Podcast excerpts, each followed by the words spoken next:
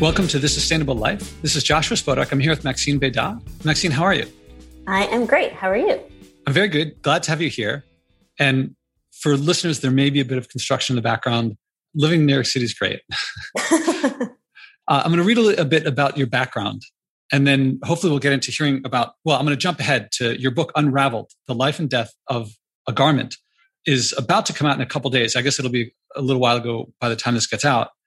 And a lot of people look around and they say, I just don't know what to do. If I knew what was going on behind the scenes, I would know to act. And it's kind of hard to find a lot of stuff out. And then you went and actually found this stuff out. But I'm getting ahead of myself. So a bit of background.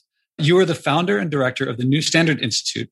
Uh, before that, you co-founded and were CEO of the fashion company Zady. Did I say that right? Zady or Zady? I've only seen it written. Zady. Zady. Zady. And for its work in sustainability, it was named one of the world's most innovative companies by Fast Company. You've been recognized by Oprah in her Super Soul 100 for leaders elevating humanity. Did you get to meet with Oprah? I did. That was the best moment ever. I'd love to hear how she is in person. And let's see, you were ambassador for the Rainforest Alliance. Did you work with Tensie Whelan, who's been a guest on the show? I have been working with Tansy through her role at NYU, but we did not actually overlap when she was at Rainforest Alliance. Okay, but we're all friends. Yes, exactly. You're on NationSwell. You've spoken at the world's leading conferences. Oh, wait, it doesn't mention in this bio some of the conferences. Because I also know that you've spoken at the World Economic Forum, the UN, Clinton Global Initiative. You've been featured an expert in Bloomberg, Forbes, Business of Fashion, CNN, Huffington Post, everywhere. You're pretty big. All the stuff. uh, oh, wait, your education. You got your JD in uh, Columbia Law. So that's a big switch. That is a big switch. Although, from talking to you before, the law background seems like it was you're applying that a lot. Yes. Yeah. It, I'm very happy that I have that background because it has come to be play a pretty central role in the work that we're doing, especially on the both on the policy side and then thinking in terms of systems. I think law is a good just background for that. Yeah, you know, one of the big things I've learned, you know, people see my PhD in physics and they think there's a lot of science in what I do, and there is a lot of science in nature.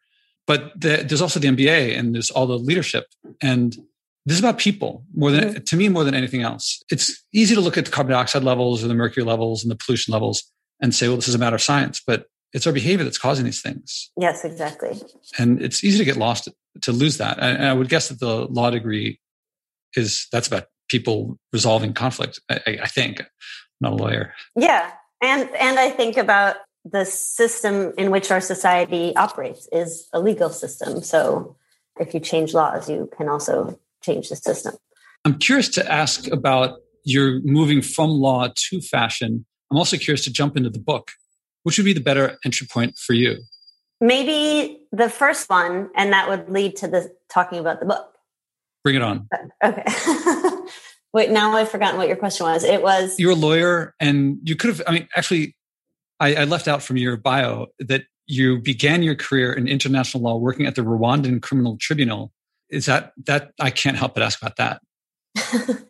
Well, that is an, entirely different episode altogether. But what, what I can say is, I think as I was uh, working at the Rwandan Tribunal, which is uh, was located in Tanzania, not Rwanda, I began to think about systems, and I thought about, you know, I could devote my career to prosecuting one case, and the case that I was on was uh, had gone on for 12 years. It was one of the longest cases on record.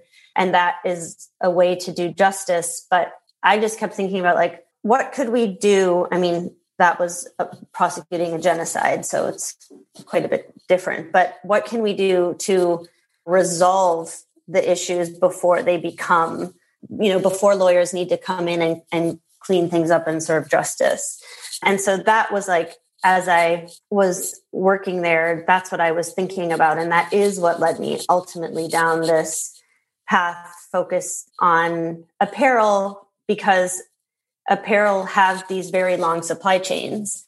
And so like when we think about like global development, it ends up being about apparel too, because clothing production is often used as like it's considered like a stepping stone on the way to development, although it hasn't necessarily always been so successful in doing that. So that was how I began to think about clothing was actually in Tanzania. And I was there like in my off time away from the tribunal, I would go to visit markets. And it was, I grew up in Minnesota, the land where Target was born and the largest mall in the United States.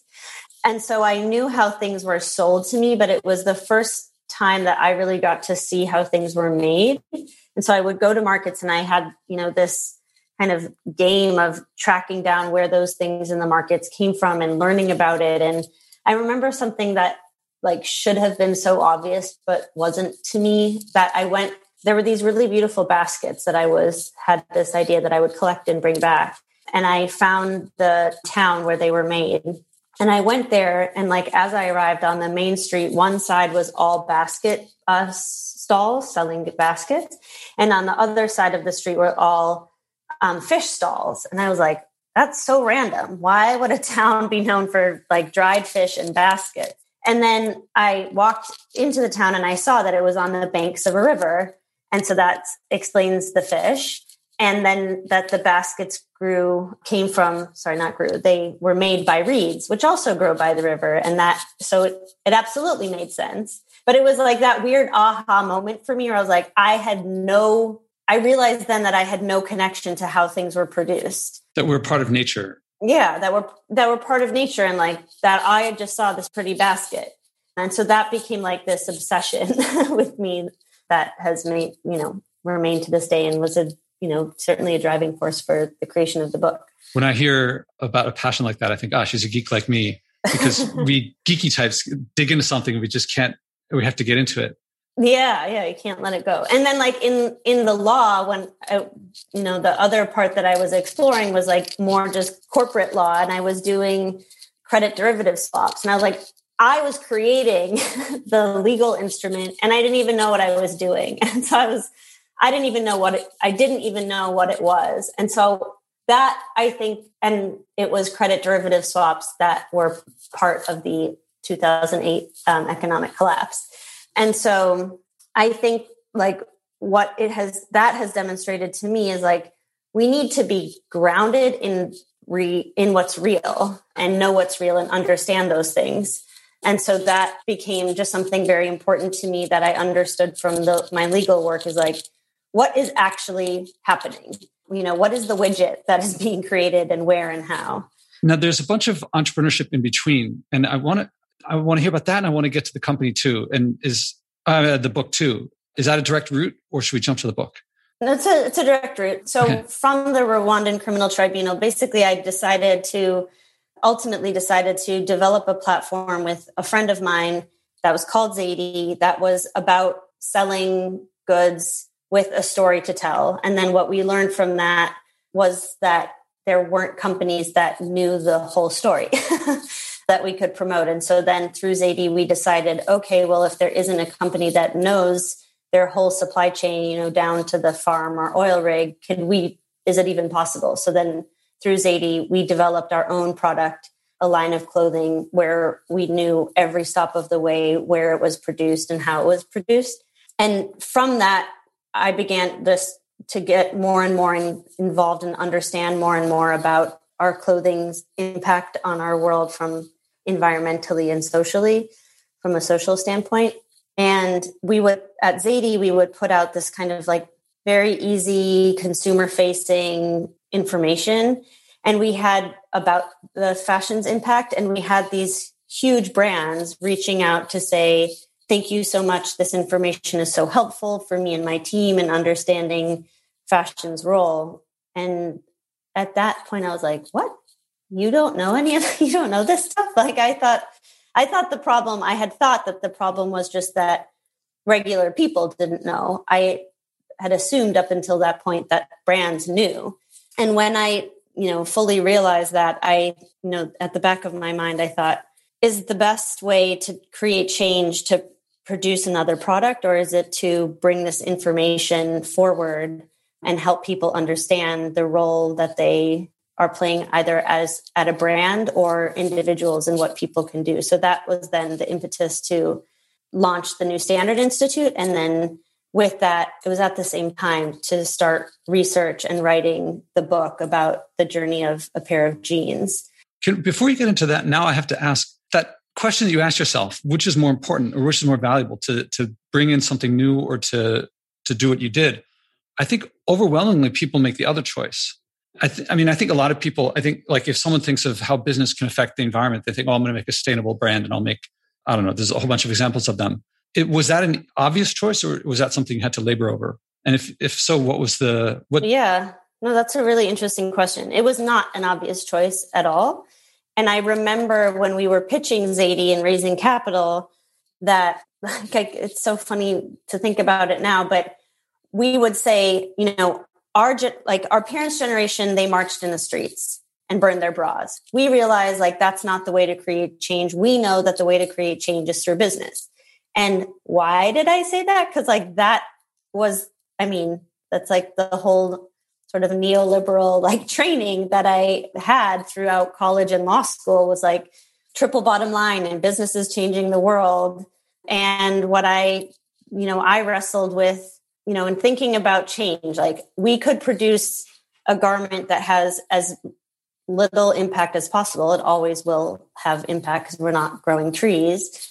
And we could do that. And we were doing that. But if the rest of the world is consuming in this way, and the brands don't even know what problems they are a part of what am i really doing to move the needle? And so that was you know i ultimately kind of had to let go of my training about businesses change the world to realize like to actually go back to the heart of law and realize like actually it's you know we develop these legal structures and laws that have led us to this place of rampant consumerism and you know exploited labor and massive environmental implications.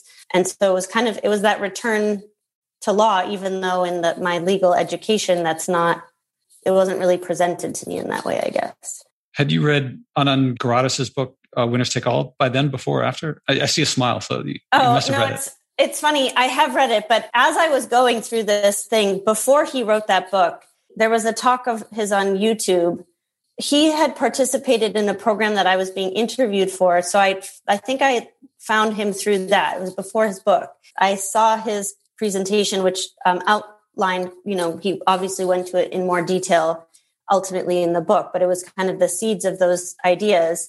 And I just remember like, just, I reached out to him blindly after that and we, you know, became Twitter friends as, as a result of that because I was like, yes, you're saying all the things that I've been thinking and saying it out loud and in the way that needs to be said. So that's why I was gave that little smirk because I, um, it's definitely those ideas that were kind of in my head. It reinforces the the people who don't make the choice that you made, which I believe I've made as well. It's so tempting to feel like, look, I'm making money, I'm helping the world, people wouldn't buy this if they weren't if it weren't making their life better. So I'm clearly helping them, and it's so tempting to feel that. And it, it so much of it is in systems terms, it's it's continuing to drive a system as opposed to changing the system. I always describe it as stepping on the gas, thinking it's the brake, wanting congratulations. Yeah, absolutely. I I mean, I even like it is so baked into the system. Like I think about even in law school, you know, everything was catered towards working at a big law firm. You know is really the path of least resistance and the, the law school like set up those interviews and there was an interview day with the big law firms. And then of course you law school is extremely expensive so you're incentivized to go to a well-paying job to pay off those that extreme expense. And then i remember speaking to you know the career services and asking like you know, I'm really interested in kind of systems change and getting your ideas. And, you know, the thing presented to me was like, oh, well, one day after you do big law, you could do, you know, be an in house counsel at a nonprofit. And I was like, that, those are your ideas for me.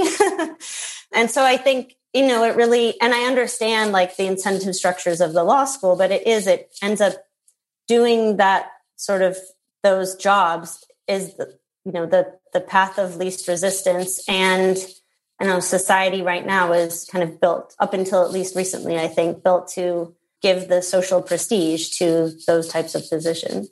So I, I we could go into that a lot more, but I, yeah. I wanted to go into that that decision process for you because I think a lot of listeners, I think almost everyone wants to do more than they are. And it, it looks hard to make the choice of like changing a system. I mean, in business, they say cultural change is like, it's like impossible. It's really hard to change the culture. And, and that would be culture is like the business word for system. And, and yet if you actually go through it, well, you meet Oprah and it's not, it looks hard and it's not the well worn path, but it's not jumping off a cliff either. In fact, it, it may be jumping to the unknown. I, I, I imagine there was a, a leap of faith on your part. I'm not sure. Yeah, it was definitely jumping into the unknown. And it was definitely, at least initially, now I think culture has changed, but like the prestige, like I had to work on my own ego because the prestige was just not there for like creating a nonprofit, trying to create a, trying to change a system. but ultimately, like I am, I feel so much more deeply rooted in what I am doing and like deeply happy. I do want to acknowledge, I think it's important that I don't want to place like guilt on anybody because I think I also, you know, had the privilege of, you know, like having financial security to be able to like take that jump. Um, so I knew that I at least wouldn't be on the streets. mm-hmm. And so I think that I want to acknowledge that because I think sometimes it's like just follow your dreams, but we have to unpack the systems that inhibit people from being able to do that. But I what I do think and I completely agree with you is that once you do take that leap there are so many more opportunities than than certainly one can even fathom before making the switch as I'm sure you've experienced. Yes, in fact, do you know that quote that's often attributed to Goethe of right now I have to get it out. uh, let's see if I can find it really quick. Okay, I found the quote. So it's uh, it's a little long. I'm going to put it in the text with, with this. Until one is committed, there's hesitancy, the chance to draw back. Concerning all acts of initiative and creation, there's one elementary truth that ignorance of which kills countless ideas and splendid plans. That the moment one definitely commits oneself, then providence moves too. All sorts of things occur to help one that would never otherwise have occurred. A whole stream of events issues from the decision, raising in one's favor all manner of unforeseen incidents and meetings and material assistance which no man could have dreamed would have come his way. I absolutely agree with that. Yeah. And I can see why that sparked that quote in your head. Yeah. Everyone would think, oh, it's never going to work. And then, and then you find out people who've done stuff and like, it sounds like, oh, well, they just had all this, this um, access or this, it, it happens once you choose. If you don't choose, you can't possibly dream of the things will happen. Yeah. And I, there's, I remember the CEO speaking and somebody said like how did you do this how did you like i don't know remember exactly the context she's like i don't know i just did it and i think there is something to that it's just like in the act of doing and making that decision things do happen yeah i had a student one of my students uh, actually she went to law school uh, after i taught her undergrad at nyu she took my class so at grad school she gets all these i, I talked to her afterwards she comes back to to speak to uh, an alumni thing and she says, all my classmates ask me, how come you get all these, these great internships with these professors and you get these, uh, she was at Cardozo. So she was working with the Innocence Project. And they're like, mm-hmm. how do you get those things? And she looks at me and she goes, Josh, I just ask. Like that's what you, you yeah. taught in your class. Like just ask. And they don't ask. They're like waiting for it to happen to them. Yeah, no, absolutely. I actually in undergrad like learned that from a boyfriend of mine. Like used oh, I was late for delivering an application to actually study do study abroad through NYU and I came back and I was late and I came back and I cried and I was just like I can't believe I let this happen. I cannot believe like I got behind on that deadline. Like I can't go now and I'm so stupid for letting that happen to me and I was just all in a in a puddle and he's like why don't you go back to them and just see if they will accept your application even though you were a day late and I was like you can't do that. It's not the rules. and he's like, go and try. And I did. And that, like, it was such a learning moment for me. It's like, go and ask. Like, yeah, that's how things happen. Next thing you know, you're traveling all around the world finding out about how jeans are made. Jeans are made, exactly. so let's get back to your story. Okay. So then, you know, that, that, as I was saying, that, that became this desire to like understand where things come from um, and then to actually change the system is was the impetus to start the new standard institute and what i wanted you know for my own background for for nsi for the new standard institute was to actually know not just where like the process of how to make the garment with the lowest impact but how what does the average you know pair of jeans actually look like? What is that process? And so that was the the impetus to do the research for the book. And what started off you know as a book about the story of a pair of jeans ended up becoming a story of our global and local economy and kind of how it's become so broken how the environmental crisis is wrapped up in that and ultimately what we can do about it. So it became a bigger story than I was anticipating, but it finally kind of connected the dots to all of the questions and things that I'd been thinking about from even, you know, that we've already discussed. You said broken, and I can't help but think also obfuscated. I, mean, a couple generations ago, there was iPencil, that essay about how you know no one person makes a pencil. It comes from all over the place. And the underlying spirit of that was what a wonderful system we have where everyone can do their little thing and the invisible hand all makes it work. And i feel like now it's not how wonderful it is that all these things work together but how much we hide. I mean iPencil isn't about how people are being uh, working in sweatshops and and the rivers are running with the color of the dye but that's our world today. It's not there seems to be a fair amount of deliberate obfuscation. Mm-hmm. No, I think you're absolutely right to highlight that language. You know, and the the book is really a story about how like even if we take globalization right it tends to be described as this thing that just happened and it's not there were actors involved in making it happen and making it happen in the way that it did where all of the protections, environmental and social protections that we fought and created in the United States, it's not that they were ignored. They were, it was actively lobbied to not have those protections be included in kind of the global framework and you know global trade agreements that we have. So I, I think it's it's really important to highlight that the system that we have now is not it shouldn't be in the passive. Like it was an active system that was created and maybe people wanted to the creators of that system wanted to ignore the consequences of it but it was very intentionally created. Even the concept of that we now you know people tend to see themselves as consumers that was a very active effort from the the 1950s of policymakers to get citizens to see their primary identity as consumers and not citizens. Yeah, I completely agree with you that it's critical to highlight that these systems are created by people and so they can also be changed by people. Can you share a story of one of these discoveries? And I'm, I'm curious how you'd find these things out, especially if you've things that you might have seen that other people have not seen. And also the feelings that that engenders of the discovery and I mean, when you talk about it's a system of all these players doing all these different things, we are part of that system. And we're, I mean, I bought still clothes at H&M, not for a long time. I mean, I, I just don't think I could buy from them anymore.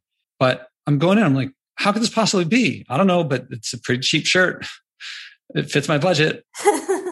I think so. One one earliest story that I uncovered from the book, or in doing research for the book, was Louis the Fourteenth, the who's known as the Sun King who is responsible for developing Versailles. And the story goes that he, I was trying to understand the origin of, of fashion and fashion consumption and fashion seasons and like where that all started. And that's, it led me to um, Louis XIV. and what happened was Louis XIV and his finance minister, at the time when he came into power, Spain due to colonialism, was the regional superpower. And so the Sun King, together with his finance minister, were thinking of ways to become the regional superpower and take over from Spain. And so what they did is they realized that clothing can be an important economic driver. And so they did a couple of things. First, they developed what we would now call protectionist measures so they insisted that any clothing had to be produced within the country. And then critically, they introduced the whole entire concept of the fashion season. because at the time, Spain, because they were the economic superpower, also drove the fashions of the time. And the Spanish style was like to wear all black all the time, very austere, didn't change, immutable. And so the Sun King and his finance minister said, well, you know, if we can create this idea of a fashion calendar, then people would need to change their clothing every season, get new clothing every season. That is like what we would call, you know, obsolescence. And then because it was all produced domestically, it became the economic driver for France, which has echoes today because the, you know, the largest companies of France even today are still fashion companies like LVMH. And so that just that realization, I was like, and there's a quote which I get to in the book, which the finance minister said that fashion was to France what the mines of uh, Peru were to Spain. And that to me was such an eye opening moment of research where I just, I understood that this has always been you know clothing and consumption has been to be an economic driver and to have rich people become even more rich. It's not an innate thing that we always want to have new clothes and a like overflowing closet.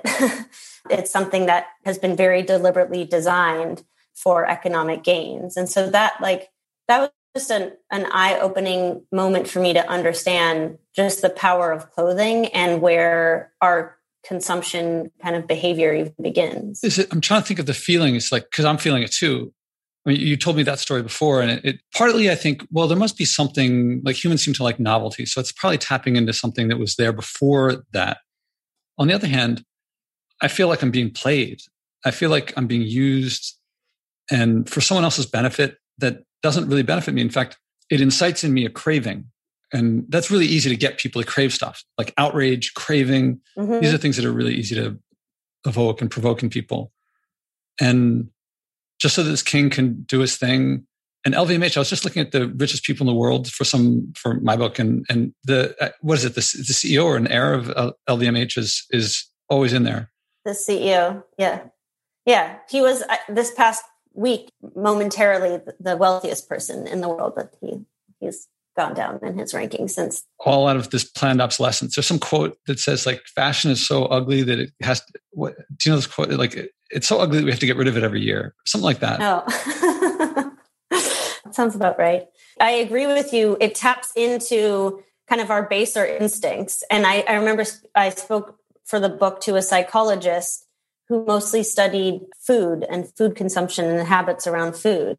And you know, she was saying from a actually what's going on in your brain perspective you know that fast fashion consumption is very parallel to you know fast food consumption in that it's you know you get that dopamine high and that's why kind of these disposable fashion business models are so successful.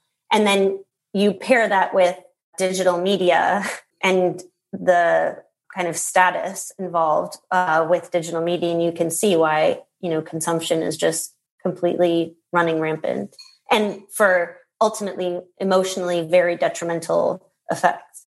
Oh man, yeah, I've been compiling, not compiling, but like thinking of the industries that are built on craving. So gambling, you know, and then food and fashion, of course. I just didn't didn't think of it, but like cell phones and all the apps on the cell phones and video games and social media. So fashion, got to put that one in there too. Yeah, I mean, because social media, I feel like the story so far of social media is, you know, that it creates political polarization, that it, you know, captures our minds, but it operates off of ads, and those ads get us to purchase things. and that, you know, that exposure isn't just having, you know, the psychological repercussions, but the then ultimately the environmental repercussions as well because of the impact of creating a system where clothing is disposable. You've seen the system firsthand. And I presume that listeners of this podcast have seen the true cost. I, that's my main exposure. I mean, there's lots of articles, but I don't think they'll cover the depth that you've seen it with. And they've reading an article, watching movies, not seeing it with your, you've seen it with your own eyes and, and heard the sounds and felt the temperature. Can you give us an overview of the places you went and maybe some of the scenes that you witnessed? Yeah. So I basically went in my own travels went in sequential order of the creation sale and destruction of a pair of jeans. So i started my research in texas walking through some uh, cotton farms and speaking to cotton farmers and hearing their stories about how like a day of rain can change their entire economic prospects for the you know for the entire year. Like being as a person who's so disconnected from that it was really eye opening just to see you know the the stressful lives that farmers do have and then i spoke to both a conventional you can't see that i'm putting air quotes on conventional and organic cotton farmer and just understanding what are the incentives they had and the reasons why they went on their separate paths. Um, and it was interesting because the two cotton farmers in Texas are know each other and are friends, but have nonetheless gone down these very different. And I think you know it, it kind of touches in Josh of what we were speaking about earlier, which is you know the conventional farmer was doing that path of least resistance. He's like, this is how my dad did it. This is like I probably should be doing it differently, but I'm just too lazy. Like change is scary. And the organic farmer said, you know, he's a natural tinkerer and, you know, always trying new things. And that's what led him, you know, on this kind of more innovative path. So, you know, seeing seeing the incentives there and, and the real financial risk it is for organic farmers because they have to change their practices, which is an added expense three years before they might get any financial benefit from it. So understanding those things helped me understand kind of the policy that we should be thinking about in creating the right incentives for farmers. Anyway, from there, then I traveled to China, which is where the, the cotton bale, which would come, you know, from Texas to China. And I saw the bales then in China get opened up so I really could connect the exact dots from it's the place I left it in Texas to China. And I think just the in China, the scale of growth. I mean, we tend, you know, there's that American exceptionalism that we tend in America to like think about our just our own role in the world, but China is off doing its own thing at just a pace that is really like I of course read about it, but seeing on the train, you know, but from city to city, seeing entire new cities be, you know, built up from scratch was just just pretty insane. And then on that train, I, there's a it was something like if you are caught without a ticket, you will get your like identity kind of will be docked. And it was like even in terms of like an ability to like get a loan and just like that to me was like, oh my God, that level of like social control was something that, again, I'd read about, but didn't really understand until being there. And then that, you know, in, in China, that was like my first place of seeing these black rivers. And every place I went, the rivers just became increasingly more black. And I remember speaking to and somebody working on cleaning up the rivers or trying to in China. He's like, no, no, this is this is a clean river. I was like, what? It's black and glistening, and my eyes hurt just being next to it. Like, how is this a clean river? But then when I went to so China's where most global uh, textile production is, you see the black rivers because of the lack of controls of the effluents from the textile dyes and finishes that are not sufficiently regulated and end up going into the rivers. And so and these dyes are, I have this image of they're pressing flowers and getting plants out, uh, like dyes from that. Yeah, totally. But it's it's like Dow DuPont type stuff. Yeah, and that's the other thing because you mentioned DuPont. Like the chemical industry is the fashion industry. The oil industry is the fashion industry because it's you know these the chemical companies that are creating both the dyes and finishes that end up in the river and it's the chemical companies that are creating the polyester fibers to begin with from you know derived from fossil fuels mostly oil. So it's not just dyes that are making it black it's also just the materials the fabrics the material of the fabric is also getting in there. So um, it's not the material but the dyes are only one chemical um, applied to create a fabric. There's also a lot there's benign, chem, you know, things like starch, but then there are which, when unregulated, end up killing all the fish. But there are then less benign chemicals that aren't dyes that are harder to track because they're not uh, color. And that's like, you know, finishing dyes because we expect like high performance from our material, like being wrinkle resistant or fire res- retardant, things like that. So there's a, a whole host of chemicals that are applied to our clothing. And then when we do that step in low regulation are yeah in low regulation areas they end up doing the cheapest thing which is just dumping that into into rivers which is then used for agriculture. Yeah.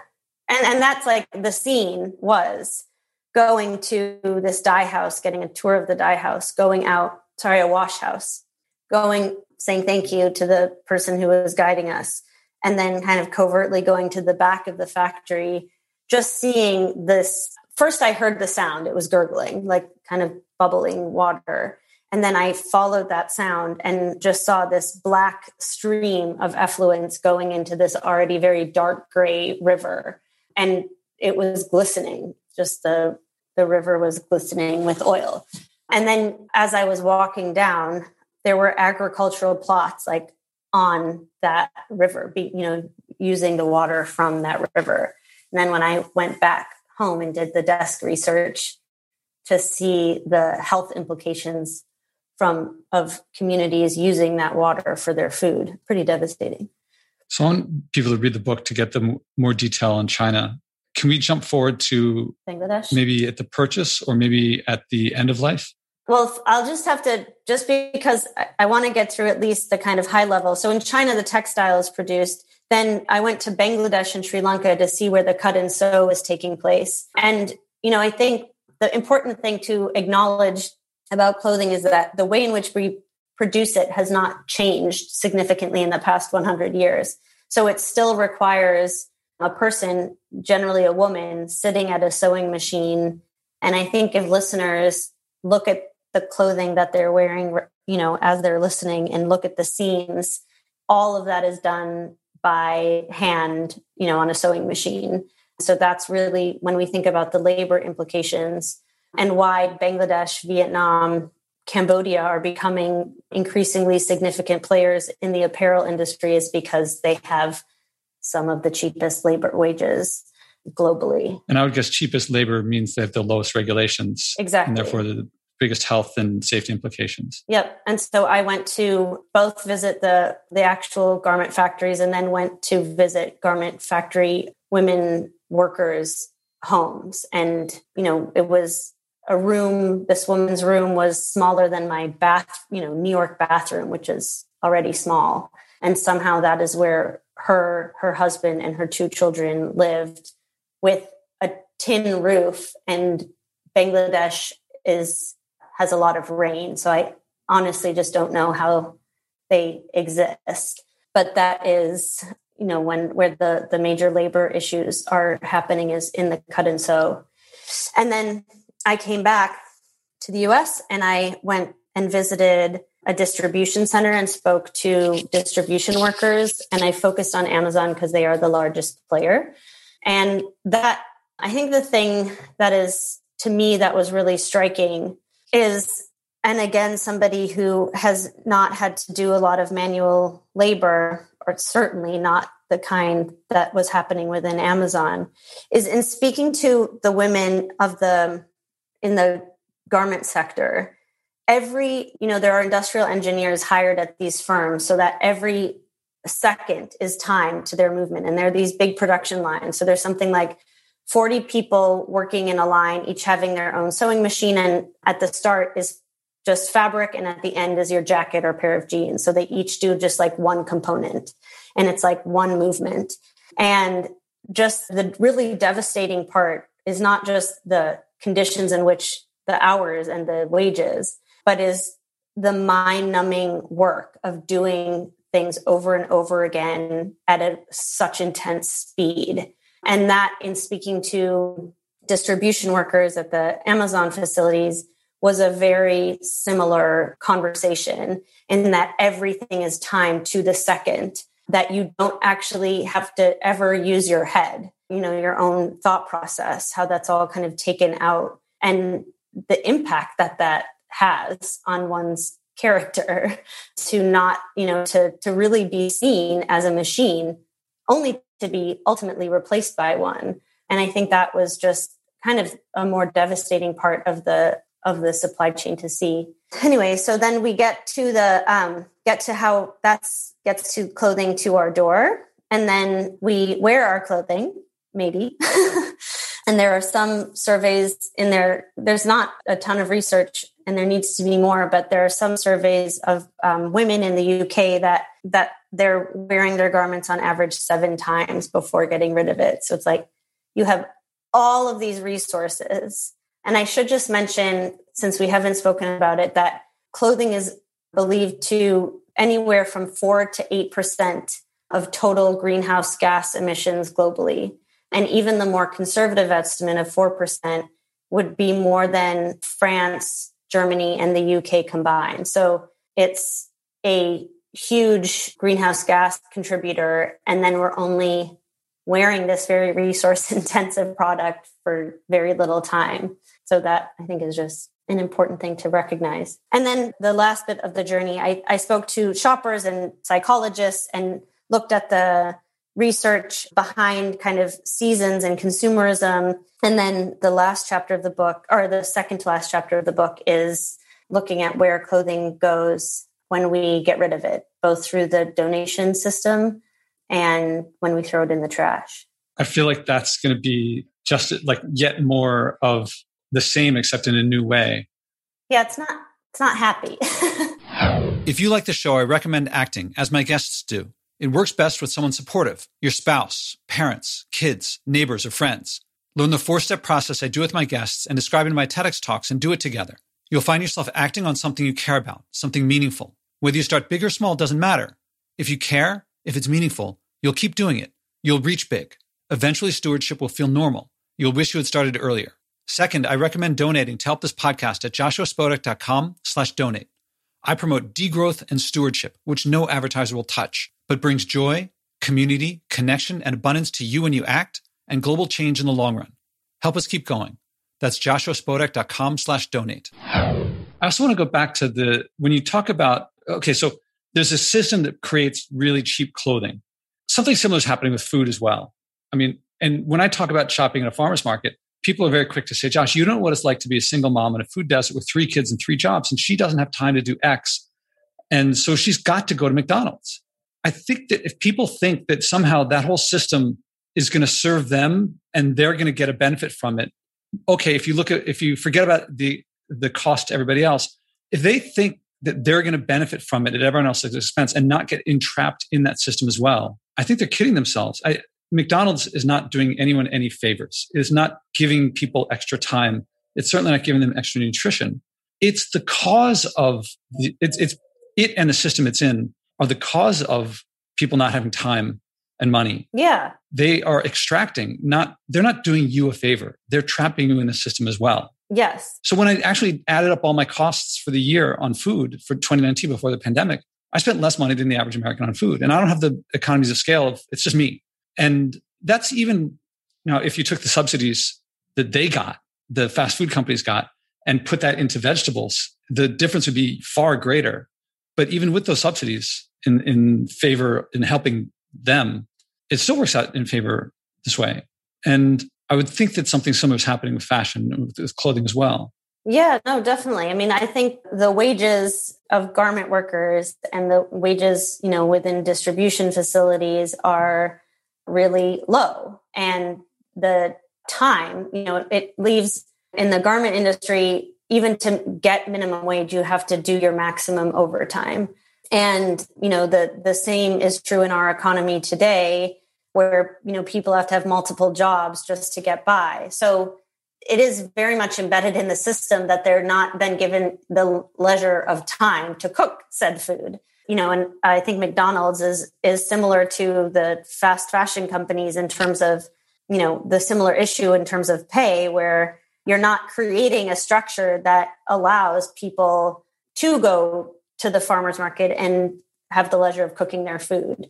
And not just the leisure of time, but in speaking to an, an Amazon worker, they're like, my job is so mind numbing that when I get home, the only thing I can do is turn on the TV. Like it's that's the only mental energy that they have. So it's it's really like if we want to solve these larger environmental issues, like we have to solve the social issues as well because they're very much interconnected.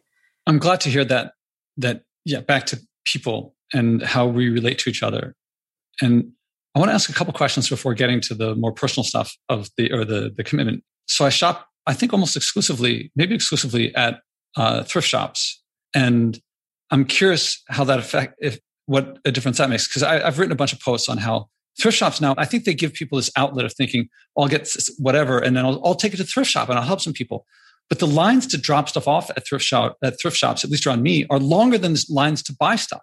So i think that they're like um, you know if carbon offsets with flying it psychologically enables you to to drive that system more while thinking stepping on the gas thinking it's a break wanting congratulations. Yeah i think there is i do not critique you for shopping for thrifting as your as your means of purchasing. But what i think we do need to recognize in these systems is the evidence you know about the moral hazard that is there.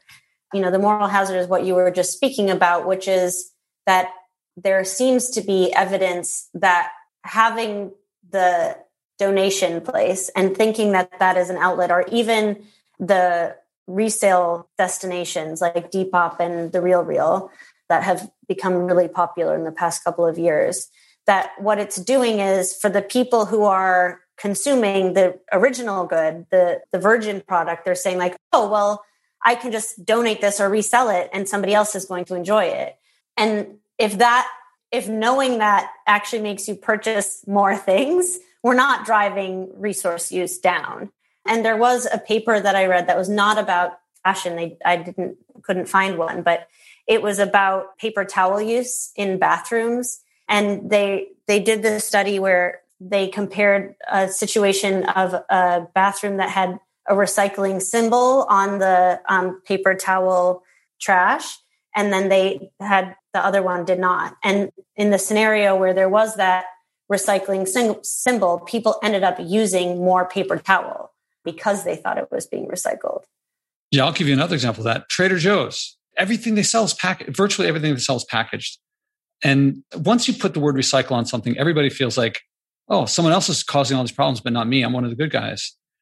And I mean, we all know, yeah, if something has recycling on it, it means it's garbage. To me, dropping something off at Goodwill, in my mind, is dropping something off on some South Pacific Island beach.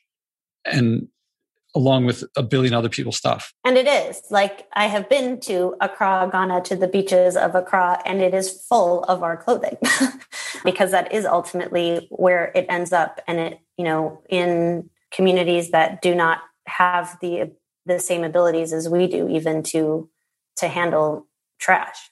Now, I want to leave as a teaser for the listener. Does the book tell people what I mean things that they can do to act? Yes, it is not. And I want to give that away because I want them to read the book. It is not all doom and gloom. The point in telling the story is actually to demonstrate how we are in control over changing that story.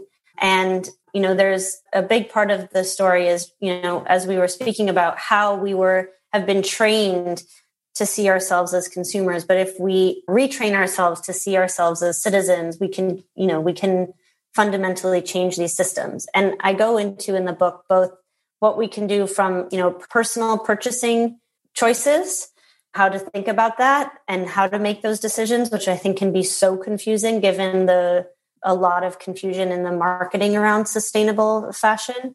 And then how we can change the laws so that these systems, so that, you know, brands operating in these systems don't, you know, can operate within the bounds of the planet where people are not exploited. Um, and all of that is possible. We just have to use our voice.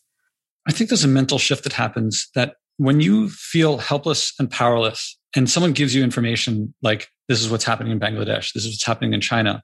If you feel helpless and powerless, like, stop telling me this. I yeah. can't do anything about it. And you want to disconnect yep. from the consequences of, of your own actions when you feel powerful and you know what's going on and you feel what you do can make a difference and of course what you do affects everyone then you do want to know and i believe that this is a route toward empathy, compassion, connection, community. And these people in the far side of the world, they're our brothers and sisters. They're us. They're, and for that matter, we're caught in that system too. Yeah, no, I think it's to me that the this journey has been so empowering. I don't, you know, I don't go to bed at night thinking like, oh, like the world is going to hell. I see how our efforts can make a significant difference. And that is, you know, that's definitely a story of empowerment. And I, you know, the the book is a a balance of, you know, stick with me through this journey because ultimately we can see how we we change it. And I think there always seems to be this thing in when we talk about the environment, you know, where people are like, don't say the bad thing because then people will just disappear. But I I have um, a lot of faith in people that we can do these things side by side you know learn about the reality and learn how we actually can shape a different future yeah i feel like it, if it's it's empowering and this is a book about fashion but this is a book about our modern world yep. am i reading that right yep and it could be food it could be cell phones and cars. the computers yeah. and yeah. cars and everything now i want to switch over to okay. and, and we talked about this before but i, I want to walk you through it that the what does the environment mean to you? What, I mean, you didn't have to do all this. You, you made a, a few choices along the way that other you a JD you could have gone to do lots of other things. When you think about the environment, what what motivates you? Not not what are the goals in the future, like what you're trying to change later, but what in you inside you is driving. Uh, where does it come from? I mean, I guess I don't make a distinction between like me, humans, and nature. Like we are all a part of nature the language has been presented to us that like humans are somehow not nature. And Johann Hari has a good quote about this that we are not oh, we are not machines that are broken. We are I'm butchering this. I should also be googling it too. We are like we are animals with needs. And I think that that has always that quote really resonated with me. And I think about that, you know, we are we are ultimately we are animals. And I think getting our own kind of psychology back in balance with the broader natural system is probably like a thing you know that that motivates me. And I, I don't know i'm just i'm a curious person. And i from that curiosity have been able to have the leisure of reading and speaking to people to see how it is all connected and i'm just motivated to share you know what i've been the stories that i've been able to gather you know to demonstrate that these are all very mutable, changeable things if we just do it. When you say that we're part of nature, that we are animals, what is nature for you? I think a lot of people take for granted, like some people, their vision of a beach is so clearly nature, but someone else it's trees, and for someone else it's their pet. And what is it for you? What what are we a part of? Like physically, what do you? Or- I mean, I I don't like think about a vast forest or, or I'm pointing there. I can see the river from my apartment. I don't think about that. Like the desk of which I'm working on, which is made of wood, is nature. The metal that is the computer in which I'm speaking to you is nature. Like we are part of nature. Even the bad stuff, even the landfill full of clothing is nature. It's us abusing it, but it is nature. I don't see a distinction. I see a, a system that has a natural system that has really gone awry, that is fighting and you know destroying the our ecosystem but it's all part of the natural world do you have a personal experience that of this i mean you're pointing at your desk and you're indicating here and now but i mean where did that come from i think it came back from the part of the conversation at the very beginning where i was like doing those credit derivative swaps that were not like it was all a, th- a thing on paper like it was all a concept that I really wanted to understand how the widget gets made. And I think that has been like my that driving force of just like how does nature and systems like connect us all together. So I'm reading a lot of people when I ask this question, they talk about an experience camping or an experience hiking or sailing or something like that. And in you, I read it more as kind of what got me into studying math back in college of just how I would learn about how fish in a pond would grow and then money in the bank would grow. And the same equation would describe both. And I was like, how's that possible? Yeah. And then you touch this thing here and something over there moves. And this interconnectedness and you know in a watch you turn one dial and the and the other dial turns at the you know it's all gears connected to each other in nature, it's not so clear. Maybe in Darwin's um, uh, Origin of Species, I think it's a, like the closing paragraph where he's sitting on the riverbank and he's looking at the tangled. He's just looking at the plants and animals. All you know, one grows and eats the other, and the other protects the other, and and it's beautiful, stunningly beautiful of how everything is connected, everything works together. Am I reading that right? Absolutely, yeah. It is very much about that whole system, which I think we're taught is this very linear system, but it's not. I think it's Professor Coleman who's written this wonderful book about our political divides, but you know, talking about how the systems it's either a clock system or a cloud system and we tend to like be taught about things it's funny that you mentioned a watch you know that that things are linear and kind of these closed in systems. But in fact like both our human and natural systems are more like clouds where you know one thing can have these like repercussions that you only see later in these other places that you wouldn't like even think about. So yeah i definitely that's maybe how my brain works or how i've come to think of the world. Well i certainly i find it beautiful i mean that's what physics is well science physics tends to simplify things we look at the very basic basic basic things but we also that's what everyone thinks but it's really about how everything's connected as well and and I have to share a physics comment of I forget who it was. Like if you want to make a pizza from scratch, do you start with flour? Well, where do you get the wheat from? Do you start with wheat berries? And and so the physicist, uh, it's like Enrico Fermi or someone like that stature. I think he goes, in order to make a pizza from scratch, first you have to start with a, a new universe. it's totally true. Yeah. And I guess I've always thought it like as a kid, I always really liked infrastructure. I found it so fascinating. I was like, but how does it get to be? And like, you know, even even as a kid, I was like, how is food so cheap relatively if you think about like everything that has just gone into it? So I think I was always, I don't know, curious about those things from the beginning.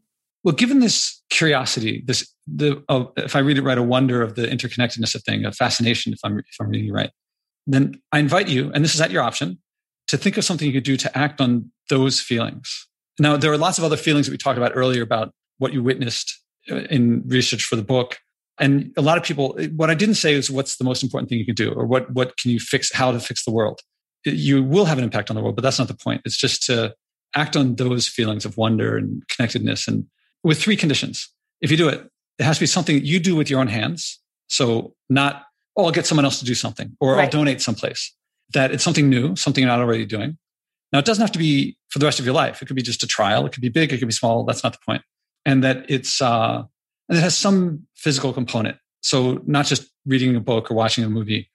Uh, I mean, by all means, do those things, but take the next step if you do to act on it. But based on those feelings. Yes, I have one. Please share. I would like to commit to composting because I don't do that at the moment. Um, and I like it's uh, just a new habit formation. And I know that uh, organic matter in landfill is a significant greenhouse gas um, emitter within landfill. So I would like to challenge myself to do that. Huh. And I know in previous times I've asked you, you're in Manhattan, you're in New York? I'm in Brooklyn. Brooklyn. Oh, I think, oh, you guys used to have curbside, but then it stopped because of the pandemic, but it's going to restart soon. Yeah, they never got curbside to our, to, I live in a large building, but I know I can drop it off at a farmer's market down the road. So I just have to figure out those logistics. Then my next step in this is to ask to make it a SMART goal. So uh, specific, measurable, achievable, realistic, time bound. And it sounds pretty specific, but for how, how much would you do it? For how long? And how, not how long for the rest of your life. I mean, how long would you have to do it in order that if I ask you how it went, if you habit. came back for a second episode, not even just for you to be able to say, this is how it's gone so far. Because maybe you'll stop. I, I don't want to force you into something. Yeah.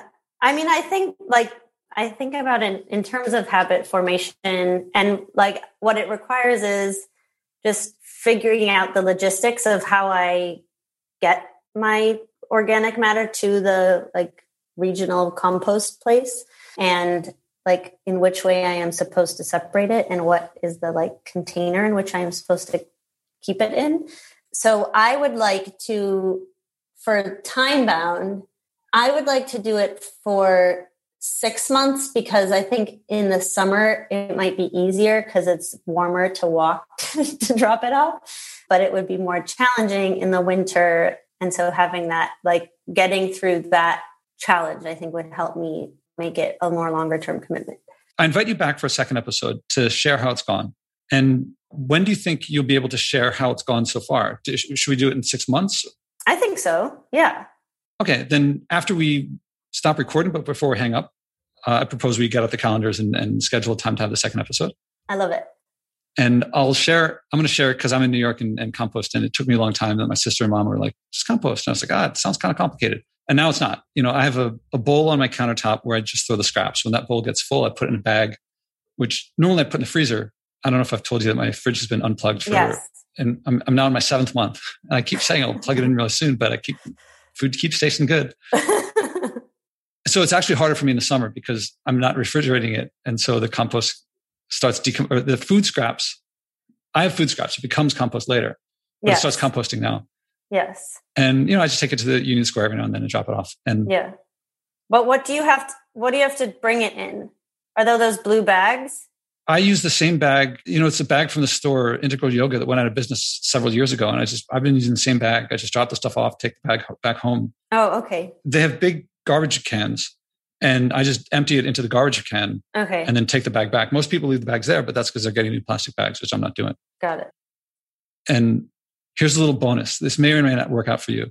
When you meet someone over a compost garbage can and you've just dropped off your food scraps and they've dropped off theirs, all interactions there are very friendly. You you see what you've been eating over the past couple weeks and what the other has been eating, and it's uh, and you both have in common that you've been sharing food scraps in your house that you now go out of your way to bring to a farmer's market. And so you may have a different experience. Maybe you'll get into fight, but my experience is. I can't imagine. Yeah, I can't imagine that would be a, a place to get into a fight. and they have signs there that say what you can put in, and what you can't put in, because it'll be different in different places. Yes, that actually reminds me. I'm planning an event, and because it was of NSI, they were saying normally we would do this in plastic containers, but you know we'll do this paper one. And so they sent me a picture, and so then I was that annoying person responded like, "Is this a polyline paper thing?"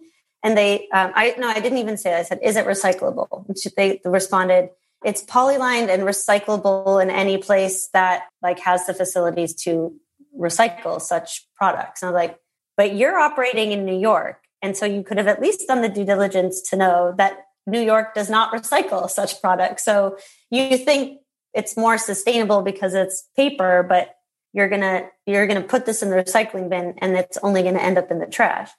Anyway, I think there's a lot of, I was thinking about that because you were, I think people don't understand that the systems are different from one municipality to another. And I'm going to go one step further on that. A lot of people think, oh, well, how much more do I have to figure out?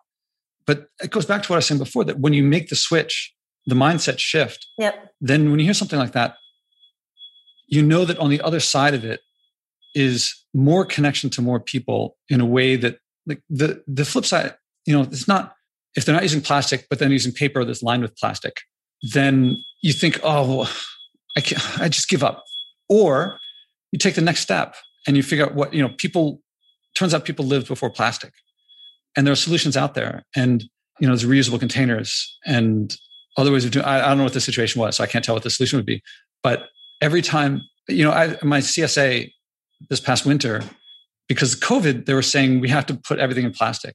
So the first couple times I picked it up, I was thinking, oh, I guess I'll just deal with it. And then I said, the next time I went, I was like, can I do something about this and not get the plastic? And so that's just the volunteers who man the, the station. It's not the farm. So I said, talk to the farm. Now, most people would say, you're really bothering them. It's like bad enough they got the COVID problem that they have to deal with. It, now you're going to call them up and complain.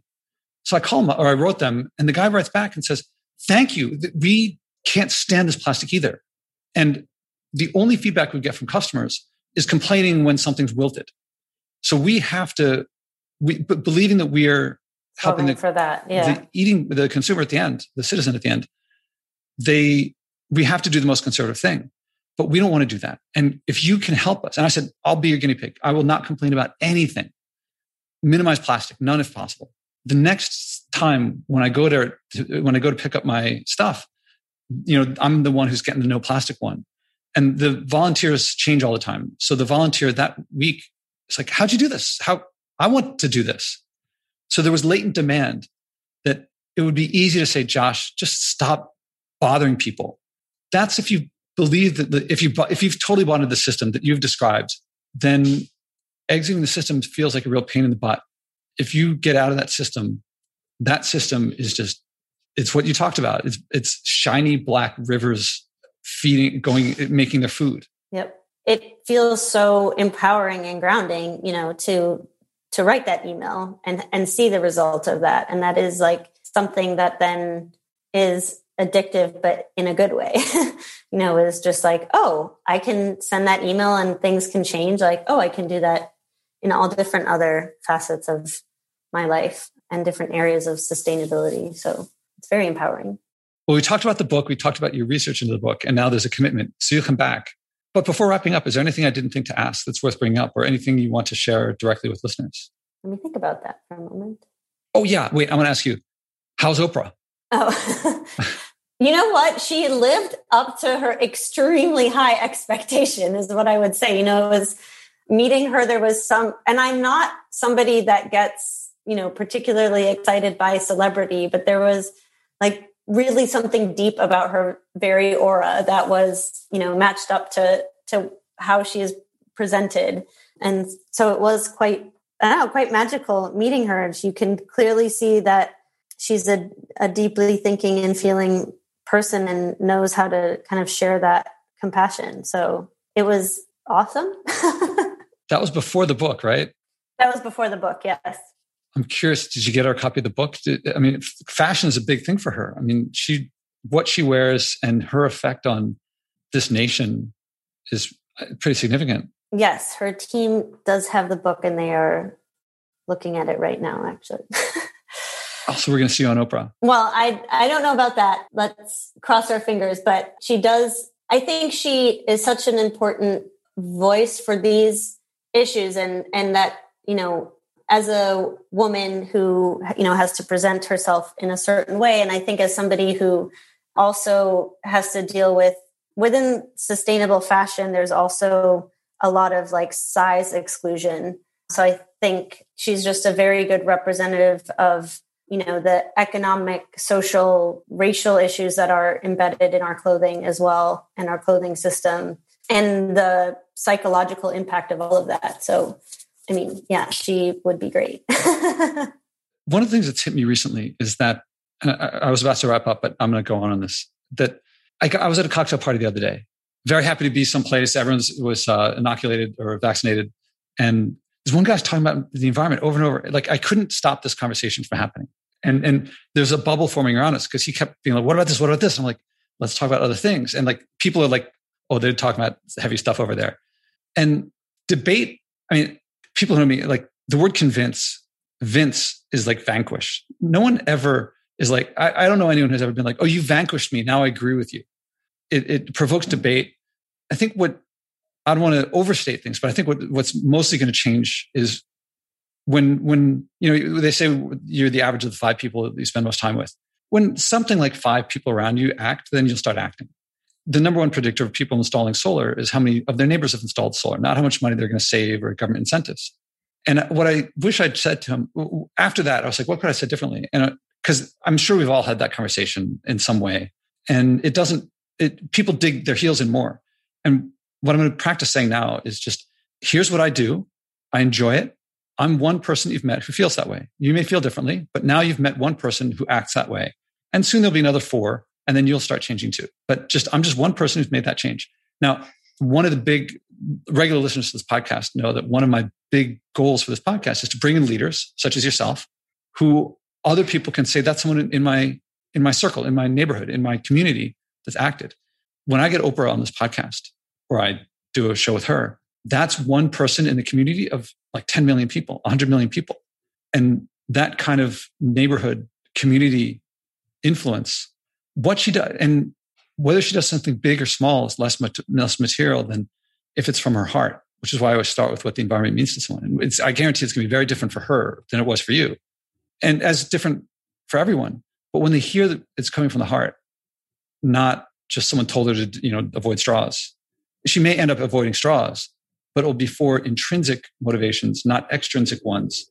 And yeah, that that right now there's just no one who's uh, there are very few to zero role models who are sharing their vulnerabilities and flaws and, and reasons for acting, not just so it's clearly not just following a trend. Absolutely, I agree. I agree with you, and I think that was also kind of the the reason why the book was constructed in the way that it was. Is you know we talked a lot about issues, right? Like on this podcast, but the book is stories of people, you know, and the connections that you know I was able to make from learning the stories about people. And so I do think I completely agree with you that we have to it's not about debates it's about the stories we tell and and the meaning we find in it. And if we get to that level of conversation that's going to be a lot more productive. I concur. And i mean it is important to know the science and not to i mean some stories you can tell stories that are not grounded in observation. And but not to confuse learning the data with influencing one's own or other people's behavior. Yes. There's a lot of data in the book, but it's always, you know, to the story is told of the people and then it's like the data is there just to back up whatever it is you know that i um, heard or to provide context if it if there was inconsistency so maybe the stories is that that it's a book of stories is maybe the place to close unless there's something else to close on. No i think we've covered great ground. Well Maxine Bédat thank you very much. Thank you so much. It was so nice talking to you. How many people are bringing a message of joy from what everyone calls saving the environment, but I call the future? Step by step, this podcast is creating a culture of joy, community, and connection around sharing and acting on our environmental values. Again, there's no profit in buying and wasting less, but we'll all love our lives and relationships more when we do. I can use your support. Please donate at joshuaspodek.com slash donate. Again, that's joshuaspodek.com slash donate.